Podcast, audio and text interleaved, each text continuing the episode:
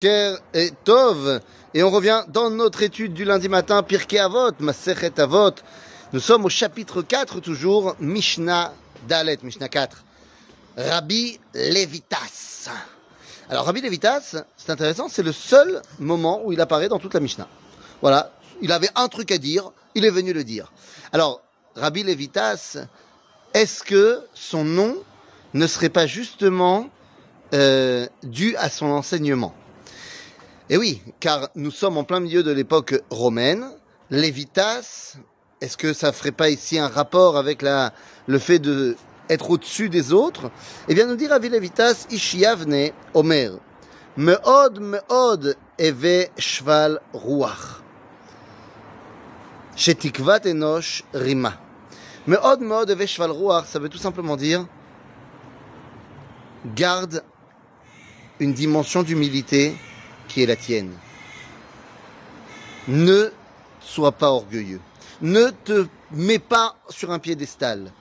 Lévitas, peut-être celui qui l'évite. J'en sais rien, peut-être. Celui qui l'évite. Alors on va nous dire, non, non, non, calme-toi. Ne commence pas à penser que tu es au-dessus des autres.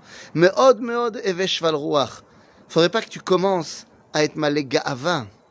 Faudrait pas que tu commences à être plein d'orgueil et à ne plus te sentir et à te sentir au-dessus des autres.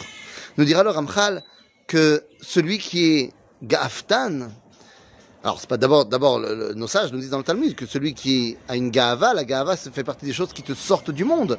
Pourquoi ça te sort du monde? Mais parce que tu penses que le monde c'est toi? Tu penses que tu n'as rien à apprendre des autres, que tu es au-dessus des autres? Mais finalement, tu ne vas rien produire ici dans ce monde. Puisque c'est l'interaction et l'apprentissage et le fait que je suis conscient de ma place, et je suis conscient de ce qu'il y a au-dessus de moi.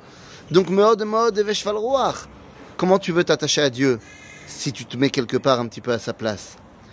Vous savez, il y a une halakha, par exemple, au niveau de la tefila, qu'on n'a pas le droit de faire la tefila surélevée du sol. Sur un tabouret, une chaise, euh, un rocher. Pourquoi? Parce qu'il ne faut pas que tu aies ce sentiment que tu es au-dessus des autres. Tout simplement. Donc, meod, meod, veshval roach.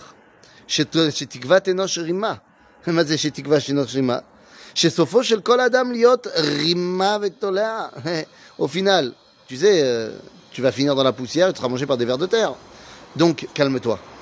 Sache où est ta place et ne commence pas à te mettre en avant plus que de raison. רבי יוחנן בן ברוקה אומר, כל המחלל שם שמיים בסתר, נפרעים ממנו בגלוי. אחד שוגג ואחד מזיד בחילול השם. la deuxième partie de la Mishnah de Rabbi Yochanan ben Broka, eh bien en fait, est directement liée à la première, parce que si tu commences à te mettre en avant et tout ça et tout ça et tout ça, eh ben tu vas penser que c'est toi le plus important dans l'histoire et il y a de très très grandes chances que tu arrives au Chilul Hashem. Chilul Hashem, c'est quoi? Comment est-ce qu'on pourrait définir le Chilul Hashem? À tel point que le Rambam nous dira que nous avons une mitzvah lota c'est un interdit de la Torah de faire du Chilul Hashem. Mais c'est quoi le Chilul Hashem? Eh bien c'est très simple. Vous expliquera le Rambam. Chilul Hashem, c'est si les gens te voient faire X ou Y chose, se disent Ah, c'est ça la Torah? Ah, c'est ça les religieux? Ah, c'est ça les gens qui sont proches de Hachem? Ouais. bah, Moi, j'ai pas envie de euh, faire partie de ça. hein. À chaque fois que tu fais quelque chose, quel que soit ton niveau, en fonction de ce que, ce que tu dégages, ce que tu représentes, eh bien, sache que si ton action entraîne une réaction du style Ah ouais, c'est ça la Torah? Eh bien, tu viens de faire une avéra terrible de Chilul Hashem. À tel point que le Rambam nous dira qu'il n'y a pas de tchouva pour le Chilul Hashem. Echad v'shogeg, echad mezid b'chilul Hashem. Ça ça n'a pas de différence. Tu as fait volontairement, pas volontairement. Au final, Chilal Tashem Shamaim. Tu as profané le dévoilement divin. Alors les amis, que les choses soient bien claires. Rabbeinu Yona, qui avait fait énormément de Chilul Hashem en disant qu'il fallait brûler les écrits du Rambam, tout ça, lui, il a dit, non, il y a quand même une, façon de corriger le Chilul Hashem. C'est là où tu en as fait, tu vas et tu corriges en faisant énormément de Kiddush Hashem, là où tu as fait du Chilul Hashem. Alors peut-être qu'il y a moyen de corriger, mais on veut te montrer l'importance du Chilul Hashem Shamaim. Et donc en fait, le meilleur moyen pour les Chalel et Hashem, pour profaner le nom divin et le dévoilement divin, eh bien c'est de se sentir au-dessus des autres. Et le meilleur moyen pour justement les Kadesh Shem Shamaim, c'est de montrer à quel point je ne me sens pas différent des autres, au-dessus des autres, mais au contraire, je me sens partenaire de l'autre.